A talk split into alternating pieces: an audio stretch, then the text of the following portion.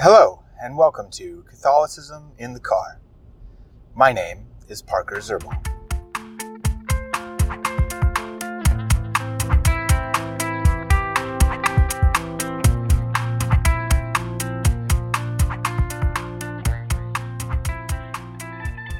Today I want to continue our conversation on aesthetics or beauty, but I want to take a more practical turn. Some may consider this also a political turn. And I want to talk about the state of the church today, the Catholic Church, as it regards beauty. And unfortunately, I think this, this podcast will hover around the questions of beauty in the liturgy. And I say unfortunately because I do truly think that the problems the Catholic Church has today in their liturgical worship should have and could have been avoided. A few months back, I read through uh, the first document that was promulgated by the Second Vatican Council, and it is the Constitution on the Liturgy, which is named Sacrosanctum Concilium, meaning uh, basically this holy council. So it's the usually the title of a, an ecclesiastical document is uh, the first words of that document. So Sacrosanctum Concilium, meaning uh, this sacred council. And they go on in that document to talk about the liturgy and the reforms that they're uh, hoping to achieve. They talk about things like, um, you know, al- allowance for the use of the vernacular, although they do stress very clearly that Latin should be retained uh, as the main language of the liturgy. They stress things like in liturgical music, Gregorian chant should be given pride of place, should have the first place. And second to that would be the more Baroque styles of polyphony and things of that nature, and uh, that the that the organ, if if musical instruments are to be used during the liturgy, the organ should have pride of place.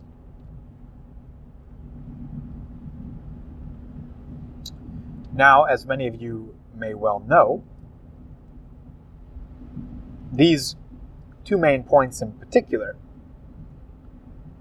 have really fallen by the wayside in the modern church. And this really is a disobedience to the council.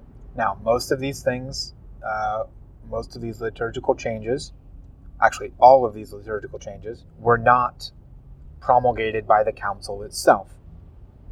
They were promulgated by a commission headed up by Uh, I believe he was a cardinal, maybe an archbishop, named Annibale Bugnini.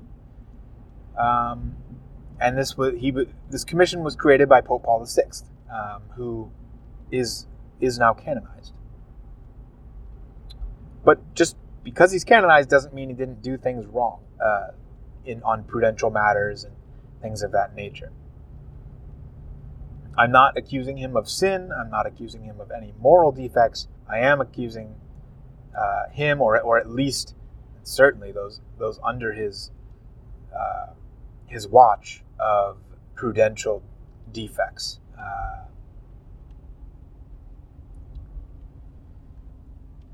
and these things culminated in what we now know as the Novus Novus Ordo Missae, the new order of the Mass.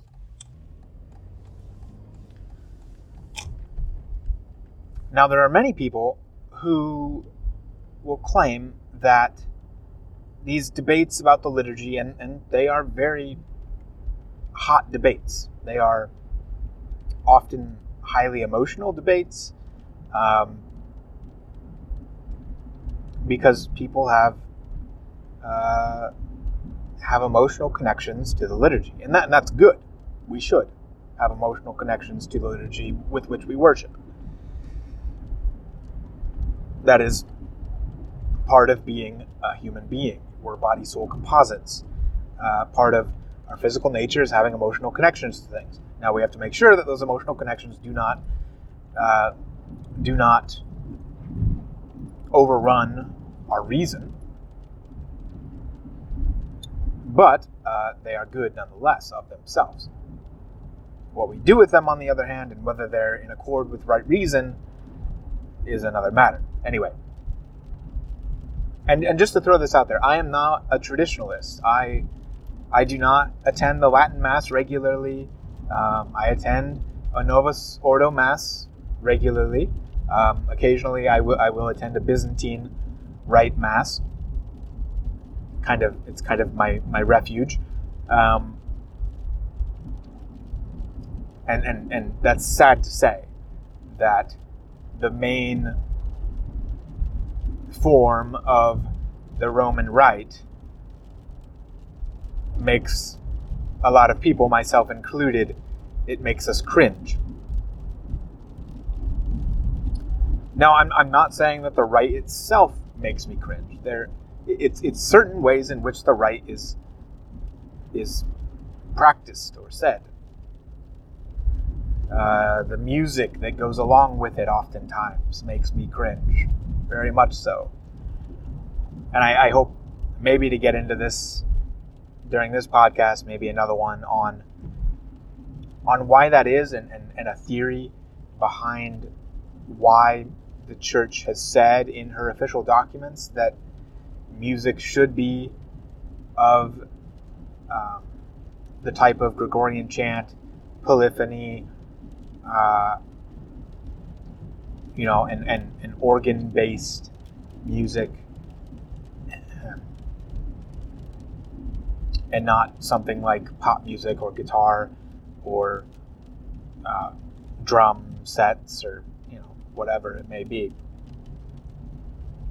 And it's not just the instruments, it's the the type of music that's being played and the way in which it's, which it's being played. Okay, I'll I'll talk about that more in a future episode, because I, I also, I haven't worked it all out yet. Um, I've been trying to talk with some people that I know who are are very musically inclined and also very musically educated, um, and trying to parcel these things out, because I'm musically inclined, but, and I have a basic understanding of things like music theory, but not in an in-depth sense in order to to really um, to really be able to comment on this stuff yet. I just have a sense of it, uh, and I'm trying to figure out why I have this sense, because I think it is rooted in something. If I were to set out um, three desires for changes I could see in the Novus Ordo liturgy within the next ten to twenty years, it would be, um, I think they would be in this order. It would be, first off, changes in music. Uh, getting to a much more reverent, traditional uh, hymnody, um, getting to a much more reverent and traditional type of music uh, that stresses uh, the type of tones that are in Gregorian chant or polyphony, Baroque polyphony, things of that nature, um, and gets rid of all modern types of tones. And I mean modern, not in the sense of time, but modern in the sense of genre, okay?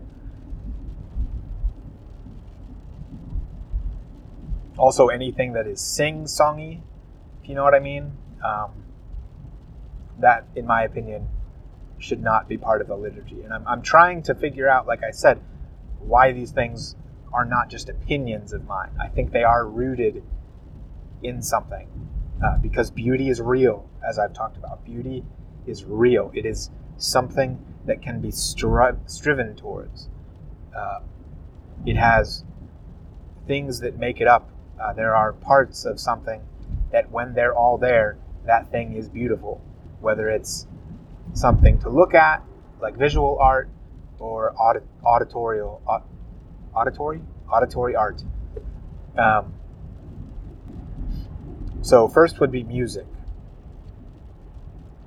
Uh, second would be a changing, a changing of the position of the uh, celebrant to an ad orientem position. Now, I've had multiple conversations with people on both sides of this issue, and I am convinced uh, that there really is no precedent for a versus populum uh, stance. So a stance of where the people are facing the priest and the priest is facing the people. I do not think that there is any evidence in history of this. Now, people will retort. They will say, well, what about all the, the churches in Italy and, and more ancient churches like in Spain and things too, where they were they were government buildings before of the Roman Empire, and an altar wasn't built against the wall, so they do have a freestanding altar, and these buildings were not built facing the east because the church inherited them. She did not build them. So they were facing whatever direction they were facing. Well, uh, from what I understand, if and, and it is true, facing east, ad orientem, literally, was the position that would be given, and and that, that was the priority. It wasn't it wasn't that everybody, it wasn't that the priest faces with his back to the people, and the people face the priest back. It wasn't wasn't that wasn't the main priority, but it was the priority that everyone stand in the same direction towards the east. So if a church was not, um, if a church was not facing an, an, an easterly direction, what would happen is, is the priest would face east. Say, so let's say the, the the front doors of the church where everybody walks in is facing east. So the, the priest would be in a position that would be ad orientem. He would also be in a position that we today would think of as versus populum. But the difference is that the people would also face in the same direction as the priest. So basically, it'd be like, um, you know, like the Charlton Heston movies, uh, when uh, the one about Moses, the Exodus, where they're in the, he's in the galley of the ship, and, and there's the guy in the back, and he's drumming, you know, to the beat, and they're all rowing at the same time. It would be like that, where the priest is like the guy giving the beat, and everybody is facing the same way. Um, he's in the back, though. So the priest is facing the people's back. The people have their back to the priest. So the people don't even see anything at that point. The the, the people um, the people are facing what, what we would consider the front doors of the church. They're not even facing the altar. And also you had things like rood screens and um, all this kind of stuff that, that developed quite early on, like in the third or fourth century, uh, well, fourth or fifth centuries, um, these things developed, uh, which which really blocked the people from even seeing what was going on. And they did this to um, kind of be like the, the, the shroud, the shroud in the temple that was torn. Um, th- they did this to im- so it would image the Holy of Holies. And then lastly, lastly, I would immortal. Um, I'm I'm not the kind of person that would say we have to go back to all Latin. Would I be disappointed if we did? No, I'd be I'd be quite happy if we went back to all Latin. I, I have always wanted to uh, go to a Novus Ordo Mass in Latin. I've never gotten the opportunity. Quite rare, um, but there's no reason you can't say them anyway. Um, yeah. So those would be my three principles for the next ten to twenty years for liturgy, I would say. First, we need to reform the music. Second, we need to reform the stance of the president. Um, and, and likewise, this will help the stance physically and spiritually people well, because I, I can get into this more later, because the stance of the president is incredibly important for the worship. It is incredibly, um, basically because otherwise, if you do a versus populum like we do today, um, it becomes like an internal, uh, like a feedback loop almost spirit would happen. Anyway, um, and then last, the third thing would be to gain, uh, and Greek for that one.